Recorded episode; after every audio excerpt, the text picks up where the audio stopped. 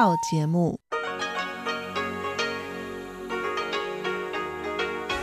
ที่นี่สถานีวิทยุเรดิโอไต้หวันอินเตอร์เนชันแนล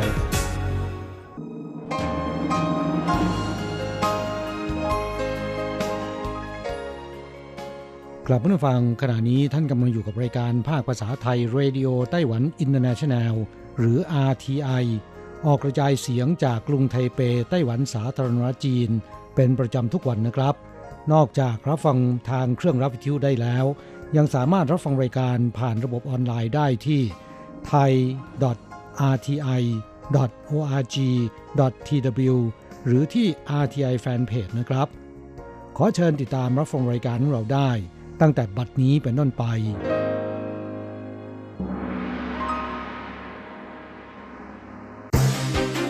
ลำดับแรก ขอเชิญติดตามรับฟัง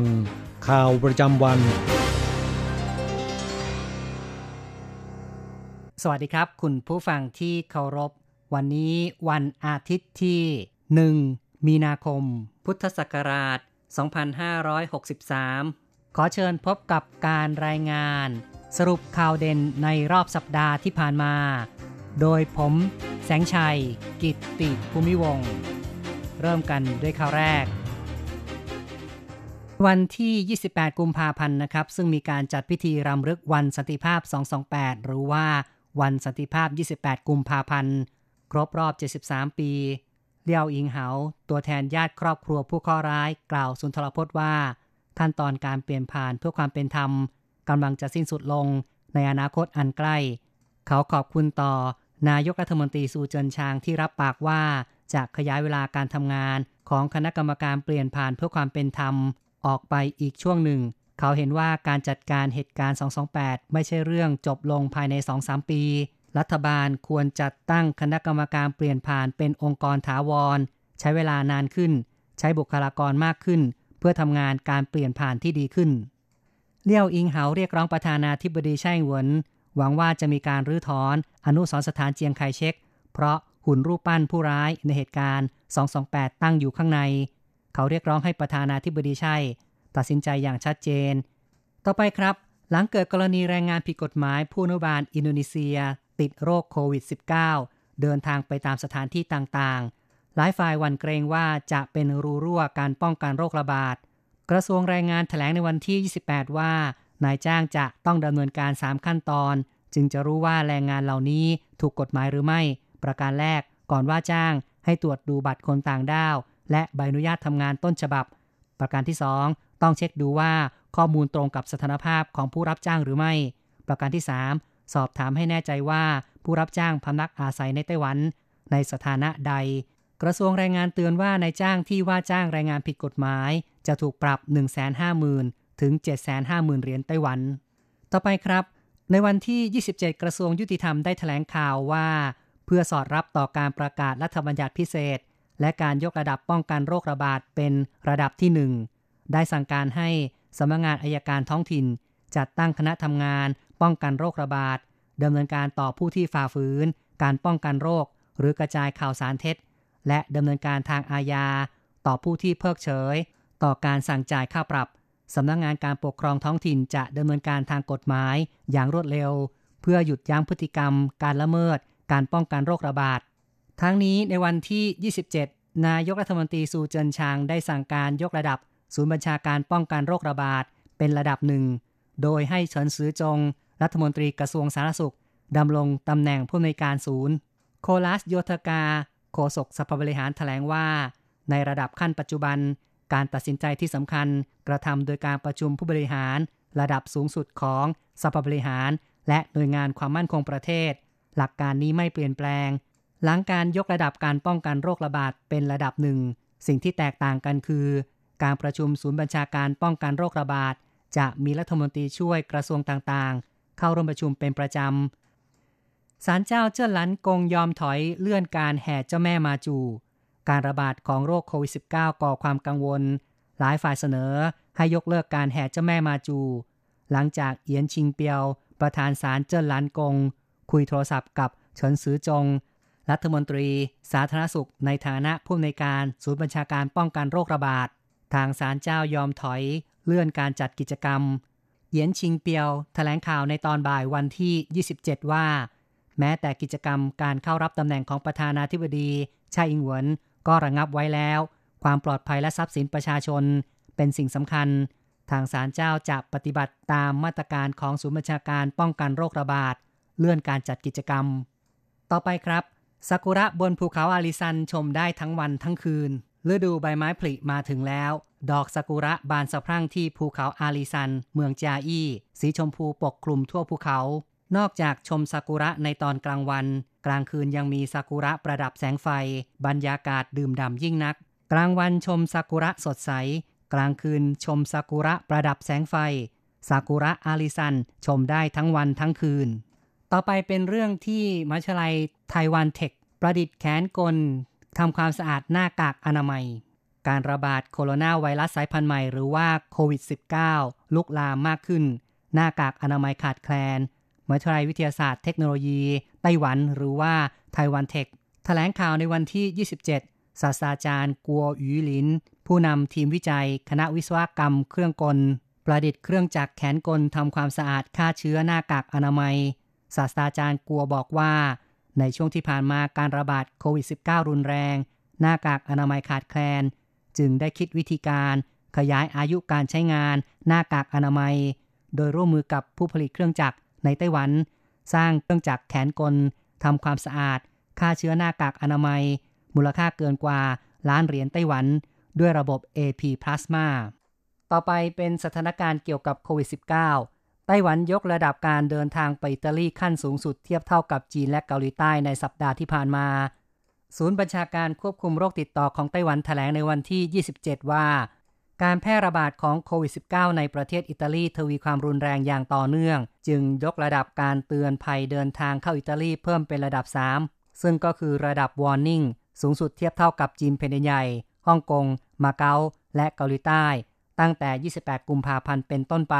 ประชาชนไต้หวัน หรือชาวต่างชาติที่เดินทางกลับมาจากอิตาลี แม้ไม่มีอาการป่วย ก็ต้องกักตัวเอง เพื่อสังเกตอาการภายในบ้านพักเป็นเวลา 14 วัน หากฝ่าฝืนจะถูกลงโทษตามกฎหมาย และจากการที่ชาวไต้หวันสองคนเดินทางไปยังรัสเซียเมื่อวันที่ 23 กุมภาพันธ์ อุณหภูมิร่างกายสูงกว่ากำหนด จึงถูกเจ้าหน้าที่รัสเซียส่งไปดำเนินการคัดกรองที่โรงพยาบาล กระทั่งวันที่ 26 กุมภาพันธ์ยืนยันว่าผลเป็นลบ ไม่ได้ติดเชื้อโควิด -19 จึงได้รับการปล่อยตัว กระทรวงการต่างประเทศของไต้หวันแถลงว่าเพื่อความปลอดภัยของตนเอง จึงเตือนประชาชนที่เดินทางไปต่างประเทศทำการศึกษาข้อมูลกฎระเบียบ และมาตรการป้องกันการแพร่ระบาดในประเทศจุดหมายปลายทางด้วย ในด้านการหาซื้อหน้ากากอนามัยในไต้หวันเริ่มพ้นวิกฤตขาดแคลนแล้ว ที่ผ่านมาไต้หวันประสบภาวะขาดแคลนหน้ากากอนามัย รัฐบาลดำเนินมาตรการห้ามส่งออก และจำกัดการซื้อคนละ 2 ชิ้นต่อสัปดาห์สำหรับเด็กอายุต่ำกว่า 13 ปี ซื้อได้ 4 ชิ้นต่อสัปดาห์ โดยแบ่งจำหน่ายไปตามร้านขายยา ที่เป็นคู่ค้ากับกรมประกันสุขภาพ หลังดำเนินมาตรการดังกล่าวเกือบหนึ่งเดือน ขณะนี้ร้านขายยาบางแห่ง มีหน้ากากอนามัยเหลือในสต็อก แสดงว่าไต้หวันเริ่มผ่านพ้นวิกฤตขาดแคลนหน้ากากอนามัยแล้ว สัปดาห์ที่ผ่านมามีการพบผู้อนุบาลต่างชาติไต้หวันติดเชื้อโควิด -19 สร้างความหวาดผวาต่อผู้คนไม่น้อยเฉินซือจงรัฐมนตรีกระทรวงสาธารณสุข ในฐานะผู้อำนวยการศูนย์บัญชาการป้องกันโรคระบาดเปิดเผยว่า ผู้ติดเชื้อรายที่ 32 เป็นผู้อนุบาลต่างชาติวัยประมาณ 30 ปีเศษ ดูแลผู้ติดเชื้อรายที่ 27 ซึ่งเข้ารับการรักษาตัวในโรงพยาบาลระหว่าง 11-16 กุมภาพันธ์ ผู้อนุบาลดังกล่าวได้รับการยืนยันว่าติดเชื้อในวันที่ 26 เนื่องจากเธอได้เดินทางไปหลายที่ในไต้หวันทำให้หลายคนวันเกรงว่าอาจมีผู้ติดเชื้อเพิ่มขึ้น สัปดาห์ที่ผ่านมาวันที่ 25 กุมภาพันธ์ เป็นวันเปิดเรียนของโรงเรียน ประถมและมัธยม หลังขยายเวลาการเปิดเทอมออกไป2สัปดาห์ โรงเรียนทุกแห่งมีมาตรการตรวจวัดอุณหภูมิร่างกาย ที่หน้าผากหรือที่หูของนักเรียนทุกคน และให้ยึดมาตรฐาน หากหน้าผาก 37.5 องศาเซลเซียส หู 38 องศาเซลเซียส ถือว่าเป็นไข้ต้องหยุดเรียน และพบแพทย์ในทันทีโควิด -19 ยังทำให้ร้านค้ากว่า 80 แห่งในย่านซื่อหลิน night market ต้องปิดกิจการ การแพร่ระบาดโควิด -19 ส่งผลต่อการท่องเที่ยวของไต้หวันอย่างรุนแรง ย่านการค้าในกรุงไทเปหลายแห่ง นักท่องเที่ยวหายไปเกือบหมด ยอดขายลดฮวบ โดยเฉพาะตลาดกลางคืนซื่อหลิน หรือว่าซื่อหลิน night market ร้านค้าจำนวนมาก ยอดขายตก ผู้ประกอบการสู้ค่าเช่าไม่ไหวจำต้องปิดกิจการทำให้ปัจจุบันมีร้านค้ากว่า 80 แห่ง ไม่มีคนเช่าหรือเซ้งทำให้ตลาดกลางคืนที่อดีตคลาคล่ำไปด้วยผู้คนอยู่ในสภาพที่เงียบเหงา ในการป้องกันโควิด -19 นั้น บริษัทผลิตเหล็กรายใหญ่ของไต้หวัน ติดแผ่นก้านอะคริลิกใสระหว่างนั่งกินข้าวในโรงอาหาร บริษัท China Steel Corporation ผู้ผลิตเหล็กรายใหญ่ที่สุดในไต้หวัน ตั้งอยู่ที่นครเกาสง เริ่มติดตั้งแผ่นอะคริลิกใส บนโต๊ะรับประทานอาหาร ภายในโรงอาหารของพนักงาน เพื่อกั้นระหว่างกัน ขณะรับประทานอาหารจำนวน 200 ที่นั่ง ป้องกันการสัมผัสเชื้อที่อาจกระเด็นจากคนรอบข้าง ซึ่งไม่เป็นอุปสรรคต่อการสนทนาระหว่างกัน หลังรับประทานอาหารเสร็จ จะมีแม่บ้านคอยเช็ดทำความสะอาดฆ่าเชื้อโรค บริษัทเอาใจใส่พนักงานทำให้พนักงานสบายใจขณะรับประทานอาหาร ทั้งยังมีการตั้งจุดตรวจวัดอุณหภูมิร่างกาย ขณะเข้าออกอาคารด้วย ข้อต่อไปครับ ไต้หวันเตรียมฟื้นฟูการท่องเที่ยวให้เงินอุดหนุนประชาชนเพิ่มทักษะความสามารถ 19,000 เหรียญไต้หวันต่อคน สถานการณ์แพร่ระบาดของโควิด -19 ส่งผลรุนแรงต่ออุตสาหกรรมท่องเที่ยว กระทรวงคมนาคมแถลงว่าจะสนับสนุนงบประมาณเกี่ยวกับการฝึกอบรมทักษะความสามารถ ให้แก่บุคลากรหรือหน่วยงาน เกี่ยวข้องกับการท่องเที่ยว การคมนาคมขนส่ง เป็นการเตรียมพร้อมกับการเปลี่ยนแปลงฟื้นฟูอุตสาหกรรม ด้านการท่องเที่ยวที่จะตามมาหลังสถานการณ์โลกกลับเข้าสู่ภาวะปกติ ผู้เข้าร่วมโครงการสามารถยื่นขอเงินอุดหนุนได้สูงสุดถึงเดือนละ 19,000 เหรียญไต้หวันต่อคน ติดต่อกันเป็นระยะเวลา 6 เดือน โดยผู้เข้าร่วมโครงการแต่ละเดือน ต้องมีจำนวน 120 ชั่วโมงต่อคนด้วย ต่อไปนะครับ กฎหมายจัดการควบคุมการใช้โดรน หรือว่าอากาศยานไร้คนขับของไต้หวันจะเริ่มมีผลบังคับใช้ตั้งแต่ 31 มีนาคม ซึ่งวันที่ 26 กุมภาพันธ์ กรมการบินพลเรือนของไต้หวัน ได้เชิญหน่วยงานระดับท้องถิ่น และหน่วยงานที่เกี่ยวข้อง รับทราบรายละเอียดกฎระเบียบดังกล่าว ซึ่งจะอนุญาตให้ผู้ที่มีโดรนในครอบครอง สามารถใช้งานในพื้นที่จัดกิจกรรมต่างๆ ได้ แต่ต้องไม่กระทบต่อความปลอดภัย และการใช้ประโยชน์อื่นๆ ในสถานที่สาธารณะ ส่วนในพื้นที่โล่งแจ้งสามารถปรับเปลี่ยนการใช้งานโดรนได้ตามความเหมาะสม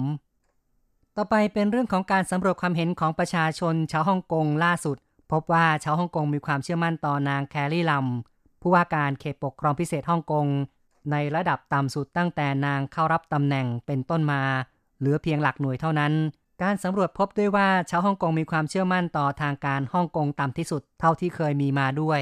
สำหรับความเชื่อมั่นต่อไต้หวันนั้นกลับพุ่งสูงสุดนับตั้งแต่ปี 1996 เป็นต้นมา ต่อไปเป็นเรื่องของโรคระบาดแต่ไม่ใช่โควิด -19 นะครับ เป็นเรื่องของไข้หวัดใหญ่ที่ลดความรุนแรงแล้ว แต่ว่าสัปดาห์ที่แล้วยังมีผู้เสียชีวิต 10 ราย แม้การระบาดไข้หวัดใหญ่ในไต้หวันจะลดความรุนแรง แต่สัปดาห์ที่ผ่านมามีผู้เสียชีวิตถึง 10 ราย เนื่องจากมีอาการแทรกซ้อนหนึ่งในจำนวนนี้เป็นหญิงวัย 29 ปี มีโรคเบาหวาน และโรคความดันโลหิตสูง ถูกส่งตัวเข้ารับการรักษา เนื่องจากมีอาการปอดบวม หลังป่วย 3 วัน ต่อมามีอาการทางเดินหายใจรุนแรง จึงส่งเข้าห้อง ICU แต่ช่วยอะไรไม่ได้มาก เสียชีวิตหลังป่วยเพียง 10 วัน โรงพยาบาลต่างๆ ในไต้หวันเสริมมาตรการป้องกันโควิด -19 เจ้าหน้าที่ตรวจเชื้อโรงพยาบาลในชุดป้องกัน สวมเสื้อคลุม แว่น หน้ากาก ยืนอยู่หน้าโรงพยาบาล เพื่อไม่ให้เชื้อโรค เล็ดลอดเข้าไป บันไดเลื่อน ปุ่มกดลิฟต์เป็นอีกส่วนหนึ่งที่ต้องเสริมการทำความสะอาดและฆ่าเชื้อ ในช่วงการระบาดของโรค จึงต้องระมัดระวังเป็นพิเศษ อีกข่าวหนึ่งครับ เป็นเรื่องที่การรถไฟของไต้หวันปรับปรุงสวัสดิการของพนักงาน โดยการให้เงินสงเคราะห์พนักงานที่แต่งงานและมีบุตร และจ่ายค่าจัดการศพกรณีสมาชิกในครอบครัวเสียชีวิต ส่วนที่ได้รับความสนใจมากที่สุด คือ เบี้ยสงเคราะห์การแต่งงานมีบุตรจ่ายให้คนละสองเท่าของเงินเดือน ส่วนเบี้ยสงเคราะห์สำหรับการจัดงานศพ กรณีบิดามารดาคู่สมรสเสียชีวิต รายละ 154,550 เหรียญไต้หวัน กรณีบุตรเสียชีวิตรายละ 92,730 เหรียญไต้หวัน และมีการอุดหนุนค่าเล่าเรียนของบุตรในระดับประถมศึกษา ถึงปริญญาตรีตั้งแต่ 500 ถึง 13,600 เหรียญไต้หวัน สรุปข่าวเด่นประจำสัปดาห์จบลงแล้วครับ ท่านกำลังรับฟังรายการภาคภาษาไทย Radio Taiwan International หรือ RTI อะไรกำลังฮอตอะไรที่ว่าฮิต เราจะพาคุณไปติดดาว ติดตามกระแสความนิยมผ่านเรื่องราวของคนยุคใหม่ในไต้หวัน เพื่อเปิดโลกทัศน์และมุมมองใหม่ๆ ของคุณได้ในรายการฮอตฮิตติดดาว สวัสดีค่ะ ขอต้อนรับคุณผู้ฟังเข้าสู่รายการฮอตฮิตติดดาวกับดิฉันดีเจอันโกการจยากริชยาคมค่ะ เรื่องราวที่จะพาคุณผู้ฟังไปติดดาวในสัปดาห์นี้นะคะ ก็ยังคงอยู่ในกระแสของวิกฤตการณ์โรคจากเชื้อไวรัสโคโรนาสายพันธุ์ใหม่โควิด -19 ซึ่งตอนนี้สถานการณ์เริ่มบานปลาย ขึ้นเรื่อยๆ ไม่ว่าจะเป็นที่ไต้หวันหรือที่เมืองไทยเอง และอีกหลายประเทศที่ตัวเลขของผู้ป่วยที่ติดเชื้อ และจำนวนผู้เสียชีวิตเพิ่มขึ้นเรื่อยๆ ค่ะ วันนี้อันโกก็มีหลายเรื่องที่เกี่ยวข้องแล้วก็นำมาฝากคุณผู้ฟังนะคะ เรามาเริ่มต้นกันที่การอัปเดตสถานการณ์โรคโควิด -19 ล่าสุดกันก่อนละกันนะคะ ล่าสุดกระจายไปแล้วเพิ่มเป็น 63 ประเทศค่ะสำหรับในไต้หวันนะคะ ก็มีตัวเลขผู้ป่วยเพิ่มขึ้น 5 รายเมื่อวันที่ 29 กุมภาพันธ์ที่ผ่านมานะคะ สถิติล่าสุดวันที่ 1 มีนาคม 2563 ไต้หวันมีผู้ติดเชื้อสะสมรวม 39 ราย เสียชีวิต 1 รายค่ะ ทำให้ในไต้หวันมีความกังวลว่าจะเกิดการระบาดในระดับชุมชนนะคะ แล้วก็เลยต้องเพิ่มมาตรการการป้องกันที่เข้มงวดมากยิ่งขึ้น ที่ประกาศออกมาแล้วนะคะ ก็คือรถไฟฟ้าไทเปค่ะทำการติดตั้งเครื่องตรวจวัดอุณหภูมิอินฟราเรดเพื่อคัดกรองผู้โดยสาร หากมีอุณหภูมิร่างกาย สูงกว่า 37.5 องศาขึ้นไปนะคะจะถูกห้ามขึ้นรถทันทีเลยจ้า แล้วก็พาไปส่งโรงพยาบาลเพื่อทำการรักษาค่ะ อีกที่หนึ่งนะคะ ซึ่งเป็นแหล่งรวมของการคมนาคมทั้งปวงในไทเป นั่นก็คือสถานีรถไฟไทเป Taipei Main Station หรือที่คนไต้หวันเรียกว่า台北車站ติดป้ายประกาศห้ามผู้คนมาเพ่นพ่าน หรือนั่งล้อมวงสนทนา นั่งรับประทานอาหารกันที่ห้องโถงของสถานีรถไฟ เพื่อป้องกันการแพร่ระบาดของเชื้อไวรัสโรคโควิด -19 นี้นะคะ ซึ่งที่ผ่านมาก็จะมีแรงงานต่างชาติโดยเฉพาะชาวอินโดนีเซีย มานั่งล้อมวงสังสรรค์นะคะ เป็นจุดนัดพบญาติมิตรกันในวันหยุด ซึ่งเมื่อสัปดาห์ที่แล้วเนี่ยก็มีแรงงานอินโดนีเซียนะคะที่เป็นผู้อนุบาลชาวต่างชาติ ติดจากคนแก่ที่ดูแลในครอบครัวนี่แหละค่ะ ส่วนสถิติทั่วโลกล่าสุดนะคะ มีผู้ติดเชื้อรวม 85,840 ราย เสียชีวิตแล้ว 2,926 รายค่ะ มีอัตราการเสียชีวิต 3.5เปอร์เซนโดยประเทศที่มีผู้ป่วยติดเชื้อมากที่สุดก็คือจีนแผ่นดินใหญ่ 79,251 ราย เสียชีวิตแล้ว 2,835 ราย รองลงมาค่ะอันดับ 2 คือเกาหลีใต้ค่ะ 3,150 ราย เสียชีวิต 17 ราย ที่ยุโรปนะคะ อิตาลีก็ปาเข้าไป 880 รายนะคะสำหรับผู้ติดเชื้อแล้วก็เสียชีวิตแล้ว 21 ราย และเกิดการระบาดในระดับชุมชนแล้ว อิหร่านก็มีผู้ติดเชื้อ 593 ราย เสียชีวิต 43 ราย ญี่ปุ่น ผู้ติดเชื้อ 241 ราย เสียชีวิต 8 ราย สิงคโปร์มีผู้ติดเชื้อ 102 ราย สหรัฐอเมริกาติดเชื้อ 60 ราย เสียชีวิต 1 ราย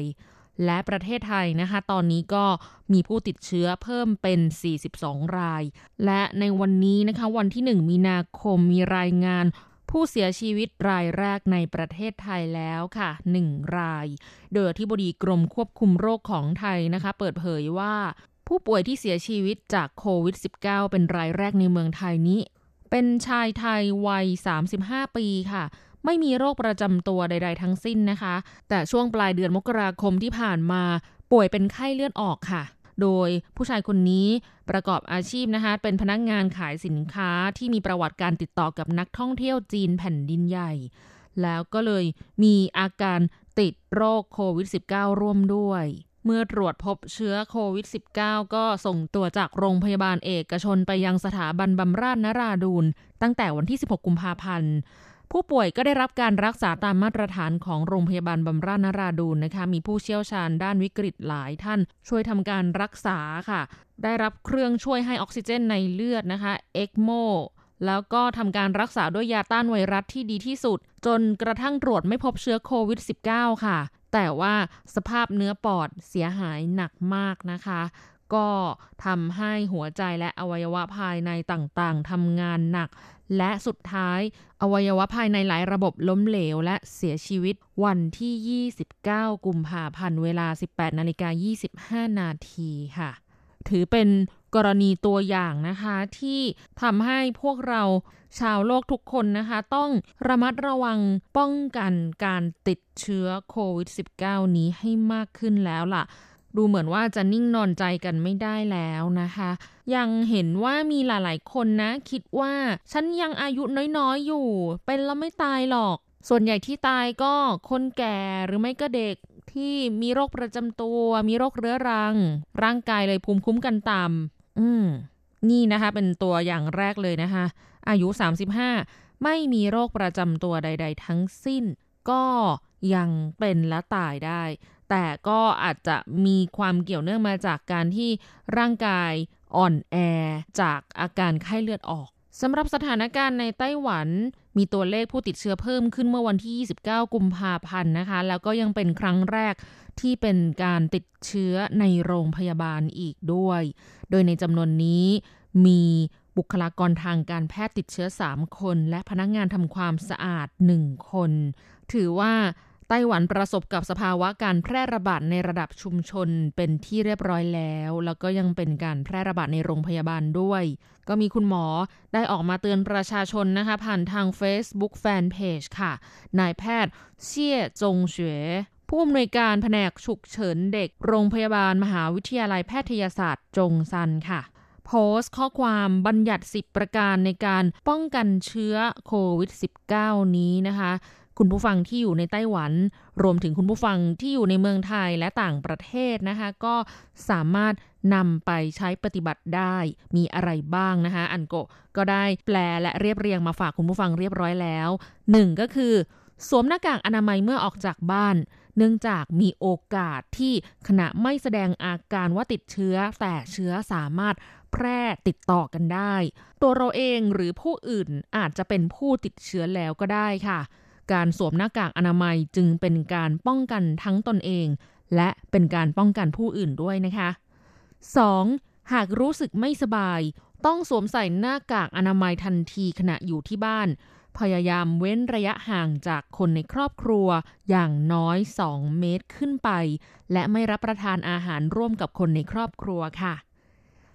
3. อย่าไปโรงพยาบาลหากไม่จำเป็น แต่ถ้าจำเป็นต้องไปโรงพยาบาลจริง ต้องสวมหน้ากากอนามัยให้รัดกระชับกับใบหน้า และล้างมือทำความสะอาดเป็นอย่างดีด้วยค่ะ 4. ไม่ไปรวมตัวทำกิจกรรมใด ๆ ที่ไม่จำเป็น 5. ไม่เดินทางไปต่างประเทศหากไม่จำเป็น เพราะทุกประเทศทั่วโลกตกอยู่ในภาวะการระบาดแล้วค่ะ 6. พยายามหลีกเลี่ยงไม่ไปในสถานที่ที่มีผู้คนแออัด 7. ล้างมือทำความสะอาดอย่างเคร่งครัดเสมอ 8. เลิกพฤติกรรมที่ชอบขยี้จมูกและขยี้ตาค่ะ 9. ผู้ที่มีอาการภูมิแพ้ ให้ลดการสัมผัสติดต่อสิ่งที่ก่อให้เกิดอาการแพ้ ใช้ยาควบคุมอาการแพ้ และลดการสัมผัสสารคัดหลั่งจากร่างกายโดยไม่รู้ตัวค่ะ 10. พักผ่อนให้เพียงพอ กินอาหารอย่างสมดุล ไม่ควรเหนื่อยจนเกินไป รักษาภูมิคุ้มกันของร่างกายให้เป็นปกติค่ะ ก็ขอให้คุณผู้ฟังดูแลตัวเองและคนรอบข้างดีๆนะคะ อย่าให้เจ็บไข้ได้ป่วยกันเลย สาธุ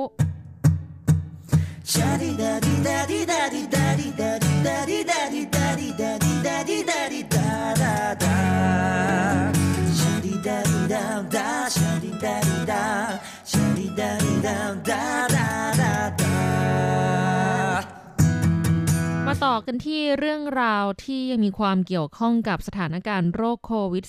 -19 แต่เป็นกระแสความฮอตฮิตขึ้นมา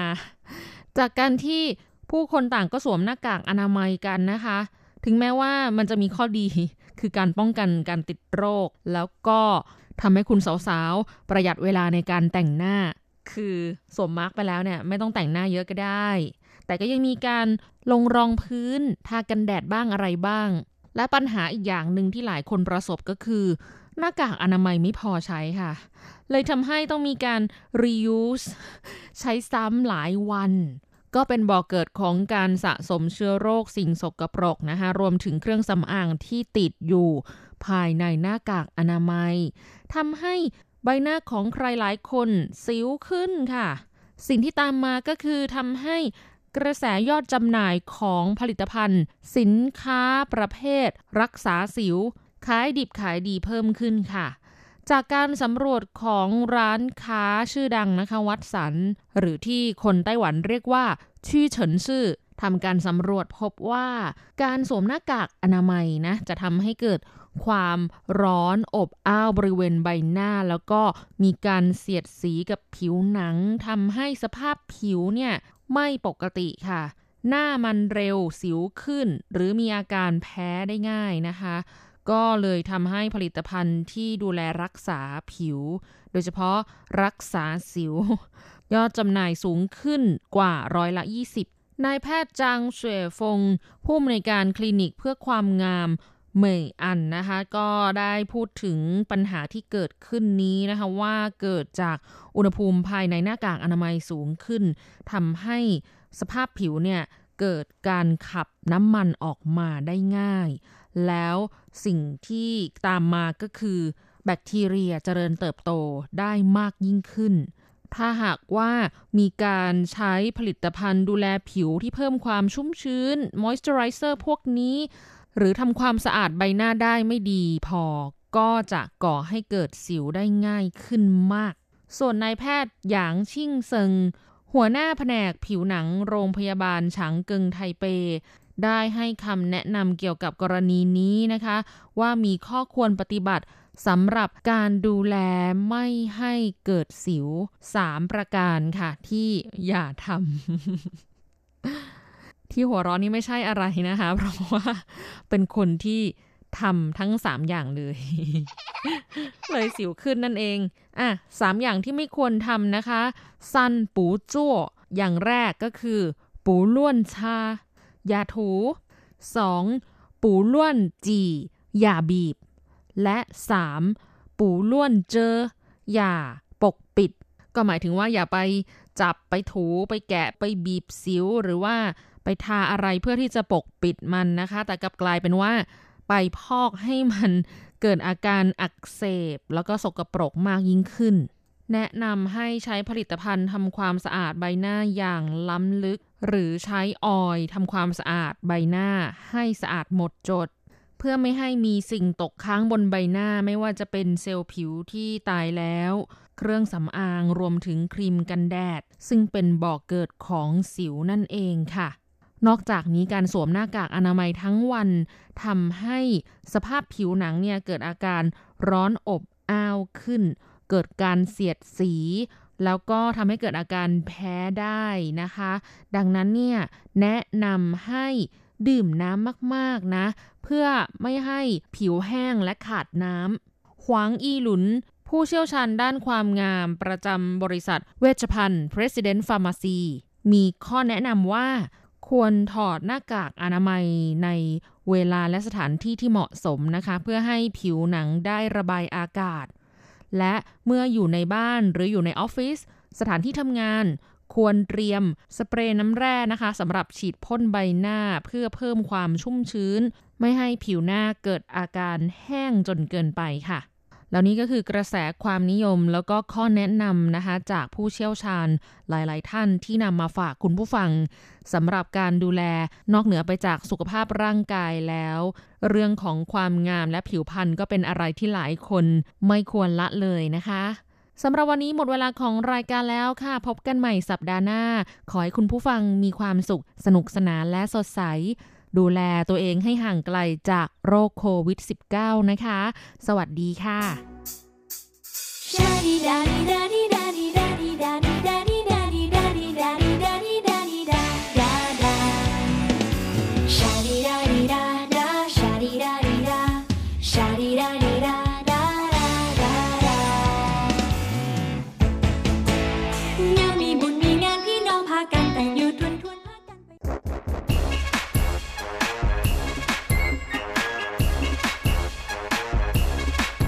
โยโยโยโยโยกะกะกะขาเมาทั้งหลายล้อมวงกันเข้ามาได้เวลามาสนุกกันอีกแล้ว Here we go，放音乐一下全身摇。กับเพลงเพราะๆและข่าวที่เขาคุยกันลั่นสนั่นเมืองโดยทีรักยางและบันเทิง .com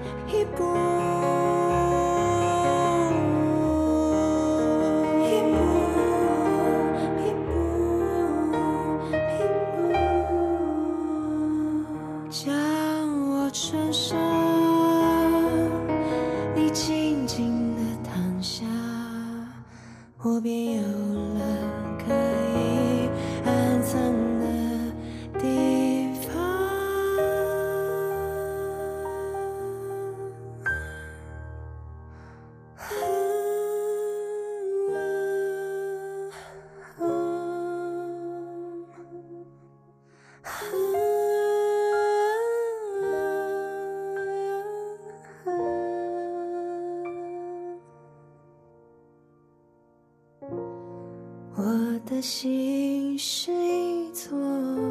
小小的岛，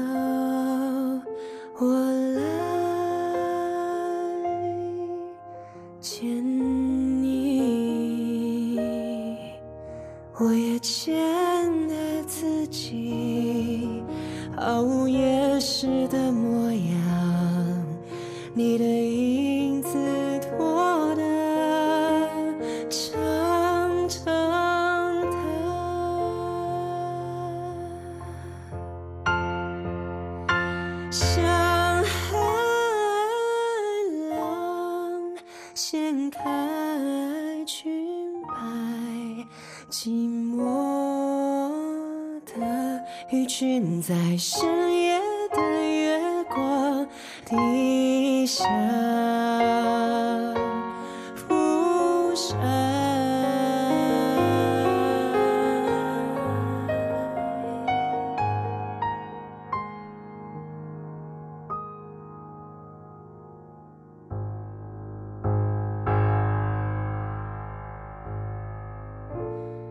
我的心是一座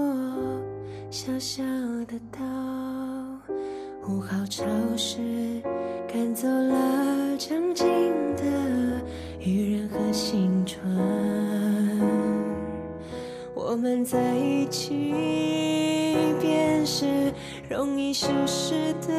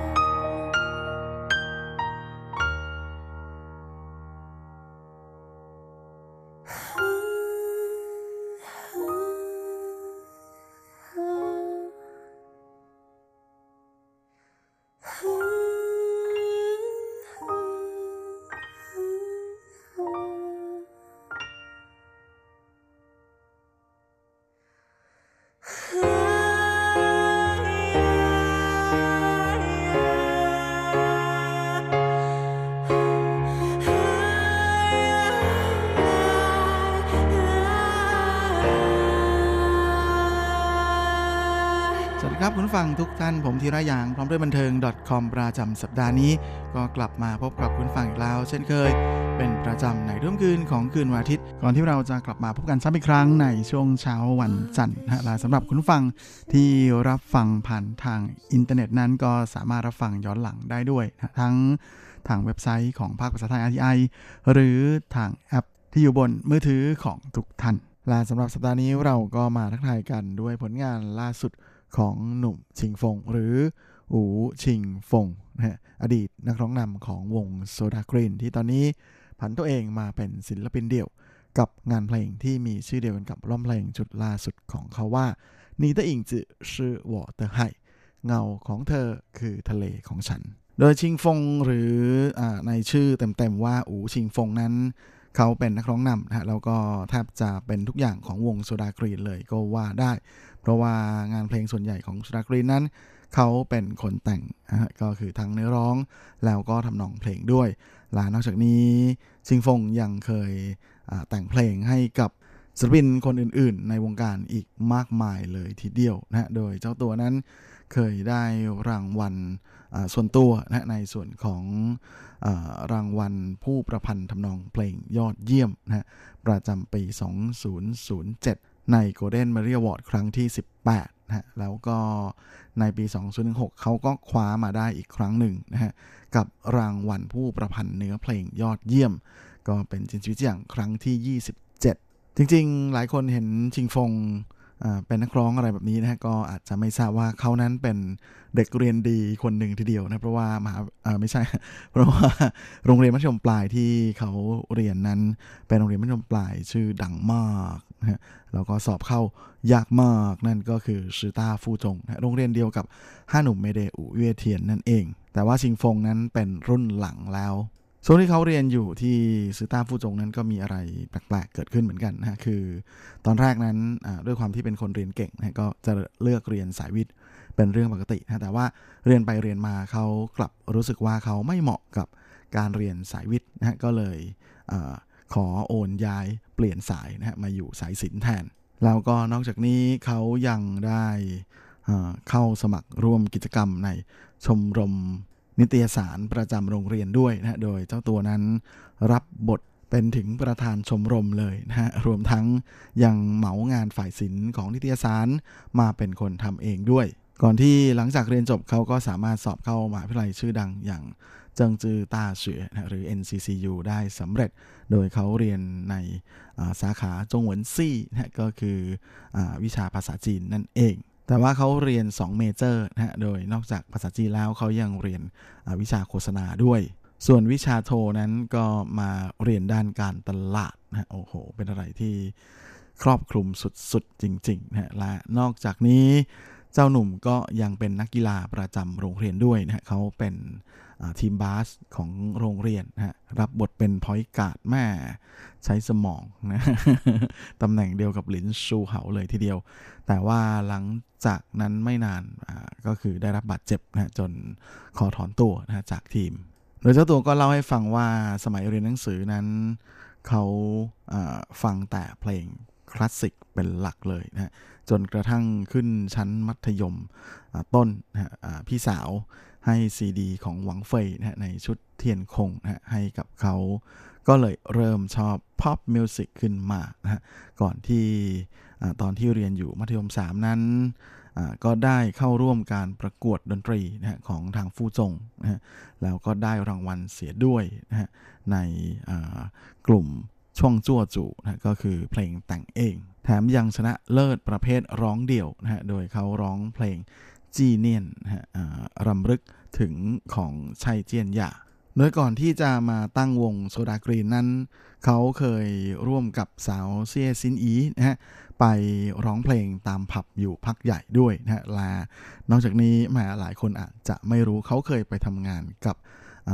ทางสถานีโทรทัศน์สำหรับเด็กนะนั่นก็คือโยโย่ทีวีมาแล้วด้วยเหมือนกัน โดยจากที่เราเมื่อสักครู่นะฮะชิงฟงนั้นเขาเคยได้รางวัล ประกวดเพลงแต่งเองยอดเยี่ยมของชิต้าฟู่จงนะเมื่อปี 1999 กับเพลงคุยที่แปลว่าแอบดูนะฮะซึ่งตอนนั้นเนี่ยเขาอยู่ม .3 นะฮะหลังจากนั้นหนุ่มชิงฟงก็มีไอเดียนะฮะเกี่ยวกับเรื่องของการแต่งเพลงนะที่มันผุดขึ้นมาแบบไม่หยุดหย่อนทีเดียวนะฮะจนมีทั้งที่เคยออกมา เป็นผลงานให้แฟนๆ ได้ฟังกับมีอีกหลายเพลงทีเดียวที่เขายังไม่ได้หยิบออกมาทำนะฮะอีกนับร้อยเลยนะเห็นเจ้าตัวบอกแบบนั้นลาแน่นอนว่าผลงานของโซดากรีนฮะร้อยละ 90 เลยเป็นฝีมือการแต่งทำนองโดยชิงฟงนี่แหละและนอกจากนี้ชิงฟงนั้นก็ ทำงานเพลงนะฮะให้กับศิลปินดัง ๆ มากมายหลายคนเลยทีเดียวนะฮะไม่ว่าจะเป็นหลิวลั่วอิงกับเพลงไหมเต้าหลี่นะฮะไม่มีเหตุผลซึ่งเป็นครั้งแรกที่ชิงฟงสามารถขายเนื้อเพลงของเขาได้นะฮะก็เป็นเหตุการณ์ในปี 2004นะฮะทำนองเพลงเพลงแรกที่เขาขายได้สำเร็จนั้นก็คือปี 2006ที่ยั้งในเวิร์นนะฮะเอาไปใช้กับเพลงหนีเจ๋อ บารอนหญิงนะที่เขาทำเองทั้งเนื้อร้องแล้วก็ทำนองเพลงด้วยนะเป็นผลงานของยังในเวินในปี 2006 หลังจากนั้นก็แม่ทำงานเพลงให้กับศิลปินอีกมากมายหลายคนทิดเดียวนะฮะทั้งจางเสาหันนะฮะสุยรู้ยุนรวมไปถึงจิมี่นะฮะแล้วก็ยังมีลู่จาซินหยางเฉิงลินแม่ก็เคยร่วมงานกันมาแล้วเซลจิ้งเถิงก็เหมือนกันนะฮะ หรือแม้แต่ระดับเทพอย่างทั้งเฉินอี้ชินนฮะหรือจางหุยเม่ยอลันทำนะฮะก็ยังมีสุจาอิงฟานเวยชีหรือว่าเทียนฟู่เจินหรือสาวฮิบี้นะฮะแห่ง HHG และแม้แต่หน้าอิงนะฮะแม่นักร้องคนดังระดับเจ้าแม่ของวงการเพลงจีนอีกคนหนึ่งก็เคยร่วมงานกับชิงฟงมาแล้วลินจุนเจียเจ้าหนุ่มคนดังนะฮะจากสิงคโปร์ก็เคย ใช้เนื้อร้องที่ชิงฟงเป็นคนแต่งด้วยเหมือนกันนะฮะแล้วก็ยังมีรุ่นใหญ่อย่างทั้งหลินอี้เหลียนเอ่ยวันฟางเอ่ย SHE นี่ก็มีแน่ๆนะฮะแล้วก็ยังมีชัยอีหลินนะครับมาหลงจูเอ๋อก็เคยร่วมงานกันนะฮะแล้วก็ยังมีธัญญาชัยเจียนหยานะฮะหยางจงเว่ยเจ้าหนุ่มคนดังอีกคนหนึ่งก็เคยทำงานด้วยกันมาแล้ว แล้วก็ยังมีข้ามฟากนะไปทำเพลงภาษาไทยอยู่ หรือภาษาไต้หวันด้วยนะฮะให้กับเจียงหุยซึ่งเป็นครั้งแรกที่เขาทำทั้งเนื้อร้องแล้วก็ทำนองเพลงที่เป็นภาษาไทยอยู่เลยนะฮะกับเพลงนี้เจียงเตอฮว่าคำที่เธอพูด หรืออย่างหลี่เหวินโคโค่นะฮะแล้วก็เหอวินซือก็เคยร่วมงานกันมาแล้วเทาจิงอิงนะฮะมาพิธีกรคนดังที่ผันตัวมาเป็นนักร้องก็เคยขอให้ชิงฟงแต่งเพลงให้เหมือนกันนะฮะ แล้วก็ยังมีหวังซินหลิงนะฮะซีรูหยุนมัวเหวินเว่ยจางซินเจอเผิงเจียวหุยนะฮะหรืออย่างนักร้องตาบอดคนดังนะเซียวหวังชีก็มีผลงานที่ชิงฟงแต่งให้ทั้งเนื้อร้อง แล้วก็ทำนองเพลงด้วยนะฮะเซียเกอเจียเจียวมุมถนนข้างหน้า หรือแม้แต่หลินยูเจียนะฮะเหลียงยงชีสาวกุยกุยนะฮะหรืออุยงเจียนะฮะก็มีผลงานของชิงฟง รวมไปจนถึงแม่หนุ่มๆ TF Boy นะฮะขวัญใจวัยรุ่นในเมืองจีนนะฮะก็เห็นได้ชัดเลยทีเดียวว่าสไตล์เพลงของเขานั้นค่อนข้างจะหลากหลายมากๆนะฮะทั้งหลายอายุเลย หลายช่วงอายุ รวมไปจนถึงหลายกลุ่มนะฮะแม่ไทยอยู่ก็มีกัวอยู่หรือเพลงภาษาจีนกลางก็มีนะก็เลยไม่น่าแปลกใจที่ชื่อของชิงฟงนั้นจะดังมากเลยนะในวงการเพลงในปัจจุบัน ละเจ้าตัวนั้นก็อย่างที่บอกไว้นะฮะว่าเคยได้ Golden Medal Award หรือจินชีเจียงมาแล้ว2ครั้งด้วยกันนะในส่วนของอรางวัลส่วนตัวแต่จริงๆแล้วก่อนหน้าเข้าวงการนั้นเจ้าตัวก็เคยคว้ารางวัลอย่างเมื่อกี้ที่ผมพูดถึงที่ซือต้าฟูจงใช่ไหมแล้วก็ที่เจิ้งต้านะตอนที่เรียนอยู่ก็เคยได้รางวัลมาแล้วนะทั้งในส่วนของเนื้อร้องแล้วก็ทำนองเพลงยอดเยี่ยมกับเพลงเฟยหยีปลาบินของเขาอย่างเสี่ยวชิงเกอร์ ที่เขาคว้า Golden Medal Award ครั้งที่ 18นะเมื่อปี 2007 ในสาขาทำนองเพลง ผู้ประพันธ์ทำนองเพลงยอดเยี่ยมนั้น จริงๆ เขาได้รับการเสนอชื่อเข้าชิงรางวัล ผู้ประพันธ์เนื้อเพลงยอดเยี่ยมด้วยนะฮะแม่แต่ว่าไม่ได้และจากนั้นเขาก็แทบจะเป็นขาประจำของ Golden Medal Award เลยนะฮะจินชิเจียงในส่วนของทั้งเนื้อร้องแล้วก็ทำนองเพลงยอดเยี่ยมประจำปี ก่อนที่จะมาคว้าอีกครั้งหนึ่งนะในส่วนของผู้ประพันธ์ เนื้อเพลงยอดเยี่ยมนะฮะในเพลงทาจุชิยิ่วโฉเตียนหมิง เขายกมือขวาขึ้นเช็คชื่อนะฮะซึ่งได้เมื่อปี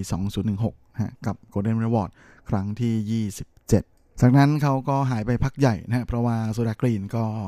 พักงานนะขอพักอำลาวงการชั่วคราว แล้วก็มีกระแส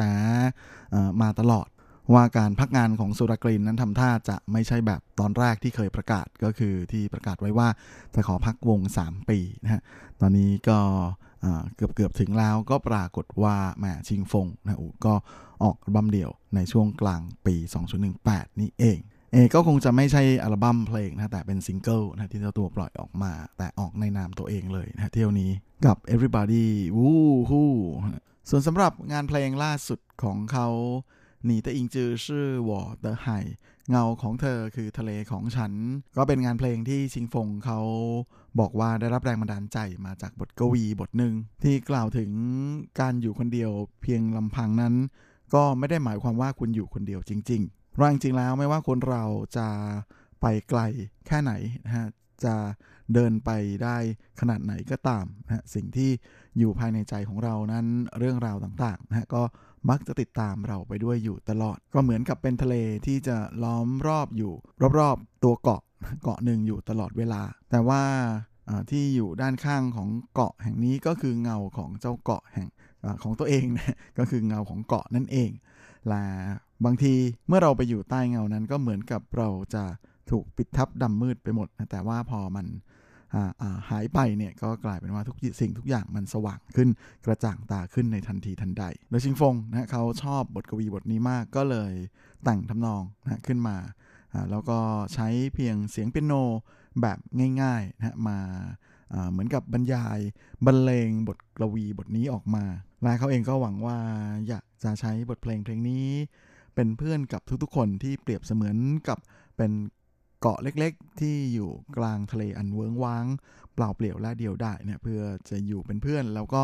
เดินไปด้วยกันนะเพราะว่าจริงแล้วเจ้าความเวิ้งว้างอ้างว้าง เปล่าเปลี่ยวนั้นมันก็นำมา ซึ่งอิสระแห่งความนึกคิดที่จะปล่อยผ่านจิตใจของเราให้ไปไกลได้สุดขอบฟ้า แม้ว่าในบางทีนะสิ่งความรู้สึกที่เกิดขึ้น มันจะกลายเป็นสิ่งที่ บาดลึกหรือว่าสร้างเป็นรอยแผลอยู่ในใจจากความทรงจำและช่วงนี้เราก็มาพักฟังอีกหนึ่งผลงานของชิงฟงกันนะกับงานเพลงที่มีชื่อว่าชีฟงเลอลมโชยมาแล้ว ซึ่งเป็นผลงานที่เป็นเพลงไตเติ้ลของละครทีวีเรื่องจ้าโยหนีซื้อช่วยปังเถอะสู้ๆเธอเจ๋งที่สุดแล้ว我曾将青春翻涌成她也曾指尖弹出盛夏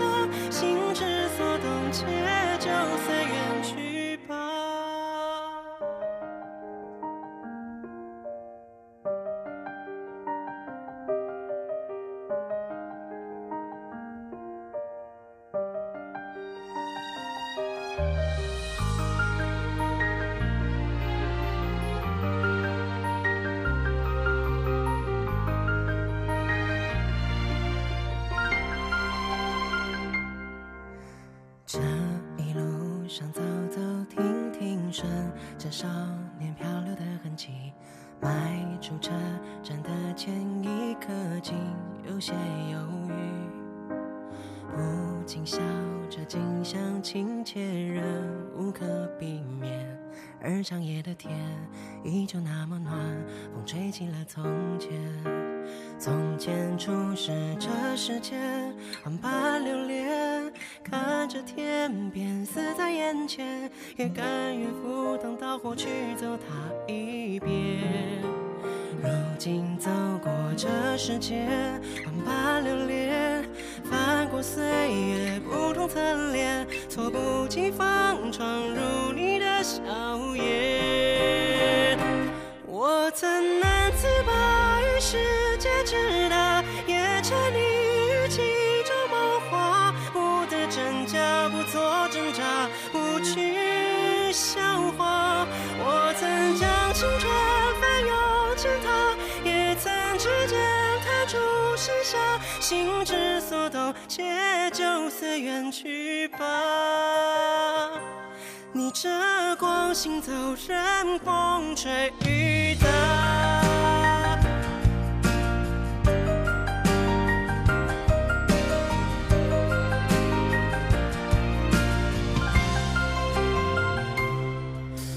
短短的路，走走停停，也有了几分的距离。不知抚摸的是故事，还是段心情。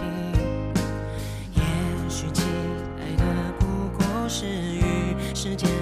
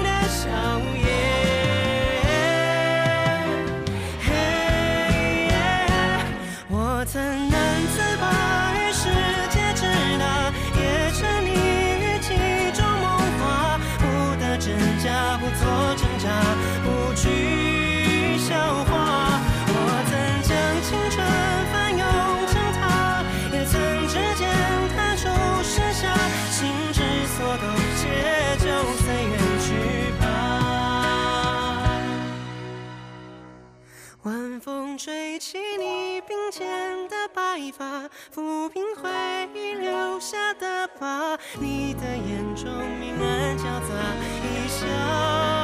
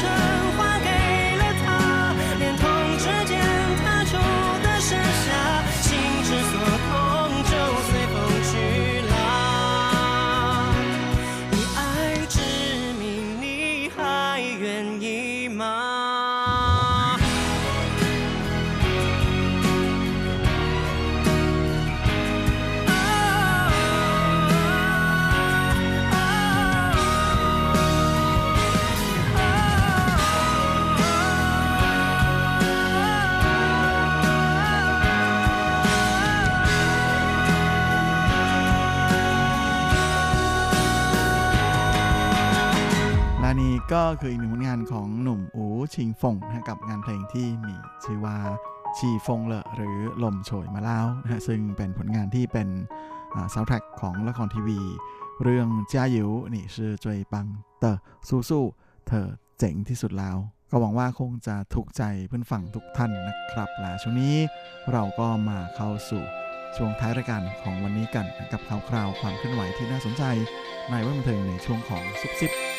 .com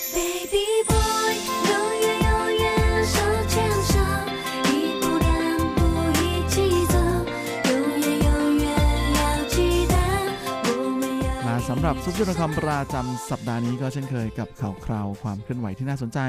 ในว่าบันเทิงแบบจีนจีนฮะละสำหรับสัปดาห์นี้ เราก็มาเริ่มกันที่ข่าวดีของวงการภาพยนตร์ไต้หวันนะเมื่อพ่วงกับไช่หมิงเลี่ยง กับภาพยนตร์เรื่องล่าสุดของเขานั่นก็คือรือจือนะที่ใช้ชื่อภาษาอังกฤษว่า Days ซึ่งได้รับการคัดเลือกนะให้ไปเข้าฉายแล้วก็ประกวดชิงรางวัล Golden Bear หรือหมีทองคำนะฮะในเทศกาลภาพยนตร์ นานาชาติเบอร์ลิน ซึ่งถือเป็นหนึ่งใน 5 เทศกาลภาพยนตร์ใหญ่ระดับโลก ล่าสุดภาพยนตร์เรื่องนี้ก็สามารถคว้ารางวัล Teddy Jury Award นะฮะซึ่งก็เป็นรางวัลสำหรับภาพยนตร์ในแนว LGBTQ โดยในพิธีประกาศรางวัลที่จัดขึ้นประมาณตีสี่ของวันที่ 29 กุมภาตามเวลาไต้หวันนะใช่หมิงเลี่ยงก็ได้พูดขอบคุณบนเวทีนะฮะว่าขอบคุณทุกคนที่ให้รางวัลนี้กับผมนะผมอยากจะอาขอมอบรางวัลนี้ให้กับที่ที่เปิดกว้างที่สุด ที่มีเสรีภาพที่สุดที่ยอมรับความแตกต่างมากที่สุด และก็คือที่ที่ผมใช้ชีวิตอยู่ นั่นก็คือไต้หวันโดยภาพยนตร์เรื่องนี้ของชายหมิงเลี่ยงนั้นก็ได้เปิดฉายรอบปฐมทัศน์ที่เทศกาลภาพยนตร์เบอร์ลินเมื่อวันที่ 27 กุมภาพันธ์ที่ผ่านมานะแล้วก็มีผู้ชมนะเข้าไปชมมากกว่าพันกว่าคนเลยทีเดียวนะก็ถือเป็นอะไรที่สุดยอดมากๆนะและเป็นการ กลับเข้ามาร่วมเทศกาลภาพยนตร์ที่เบอร์ลินอีกครั้งหนึ่งของชายหมิงเลี่ยงนะหลังจากครั้งก่อนหน้าที่มานั้นก็เป็นเมื่อ 15 ปีที่แล้วและแน่นอนนะว่าการที่เขาสามารถคว้ารางวัลเกียรติยศอย่าง Teddy Jury Award มาครองได้ในครั้งนี้ก็ถือเป็นอีกหนึ่งเกียรติยศของวงการภาพยนตร์ไต้หวันเลยทีเดียว และแน่นอนนะว่ารางวัลนนี้ก็ถือเป็นสิ่งที่ยืนยันได้เป็นอย่างดีนะถึงศักยภาพ ของวงการภาพยนตร์ไต้หวันในระดับนานาชาติ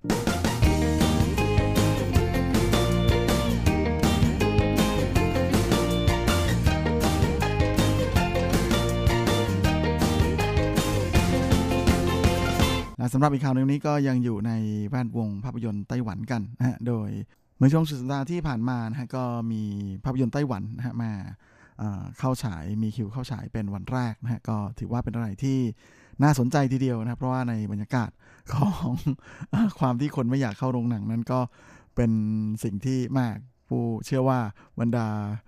คนทำหนังหลายคงจะรู้สึกใจไม่ค่อยดีสักเท่าไหร่นะแต่ว่ามาก็มีภาพยนตร์ไต้หวันที่สามารถทำรายได้แบบพลิกความคาดหมายทีเดียวนะนั่นก็คือ หนังผีนะที่เป็นภาพยนตร์สยองขวัญเรื่อง The Bridge Curse นะหรือในชื่อภาษาจีนว่านี้กุยเฉียวที่แปลเป็นไทยว่าสะพานผีสาว โดยภาพยนตร์เรื่องนี้ก็แสดงนำโดยหลินเจ๋อสี่นะฮะและเหยียนเจิ้งหลันรวมไปจนถึงม่งเกิงรู โดยใช้แบ็กกราวน์นะจากเรื่องผีของโรงเรียนมหาวิทยาลัยนั่แหละในไต้หวันที่คุยกันแบบแหมเล่ากันเยอะมากอะไรประมาณอย่างนั้นนะฮะซึ่งก็ปรากฏว่าในการเข้าฉายวันแรกนะก็สามารถทำรายได้ทั่วไต้หวันมากกว่า 6 ล้าน NT นะก็ถือเป็นตัวเลขที่ น่าดีใจไม่น้อยที่เดียว ซึ่ง 2 ตรานำนะทั้งลินเจอร์สี่แล้วก็เมืองเกิงรูนั้นต่างก็รู้สึกดีใจมากๆนะบอกว่าหวังว่าในช่วงสุดสัปดาห์นี้ รายได้จากการเข้าฉายจะดียิ่งยิ่งขึ้นไปนะในขณะที่มงกงหรูก็บอกว่า ก็เชื่อว่าน่าจะเป็นการเริ่มต้นที่ดีนะฮะและหวังว่าจะดีต่อไปเรื่อยๆ โดยนิกุยเฉียวนั้นก็เป็นเรื่องราวที่พูดถึง นักเรียนมหาวิทยาลัยกลุ่มหนึ่งนะฮะที่มีเรื่องเล่าเกี่ยวกับเรื่องของผีผู้หญิงนะฮะบนสะพานนะฮะแล้วก็เลยมีการแหมลองของนะด้วยการมาจัดกิจกรรมสยองขวัญทดทดสอบความกล้ากันขึ้น แต่ก็แน่นอนอยู่แล้วนะฮะว่าตามคอนเซปต์ของหนังผีนั้นก็จะต้องเกิดเหตุสยองขวัญขึ้นแบบไม่หยุดไม่หย่อนนะก็เลยเป็นอะไรที่ อืม น่าสยองขวัญดีทีเดียว แต่แน่นอนนะครับว่าการที่หนังผีของไต้หวันนะสามารถทำไรายได้มากขนาดนี้นะก็เชื่อว่าก็คงจะเป็นอะไรที่ช่วยทำให้เกิดเป็นประกายใหม่ ๆ ขึ้นมาบ้างนะหลังจากที่ก่อนหน้านี้ก็มีเพียงแค่แท็กอลองนะฮะหรือหงอีเฉียวนีหายที่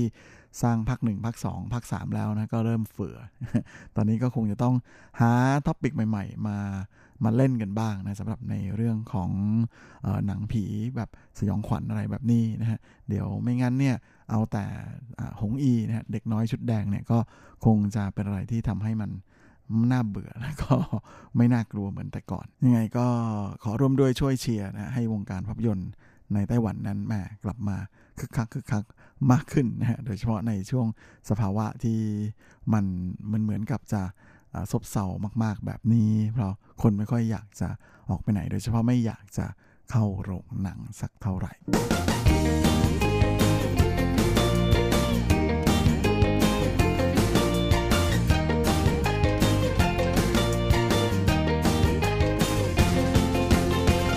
ครับในเวลาของรายการสัปดาห์นี้ก็หมดลงอีกแล้วนะผมก็คงจะต้องขอตัว ขอลาไปก่อนด้วยเวลาเพียงเท่านี้ เอาไว้เราค่อยกลับมาพบกันอีกครั้งอาทิตย์หน้าเช่นเคย ในวันและเวลาเดียวกันนี้ส่วนสำหรับวันนี้ ก็ขอให้ทุกท่านโชคดีมีความสุข สุขภาพแข็งแรงแข็งแรงกันทุกหน้าทุกคนเฮ้งๆและสวัสดีครับ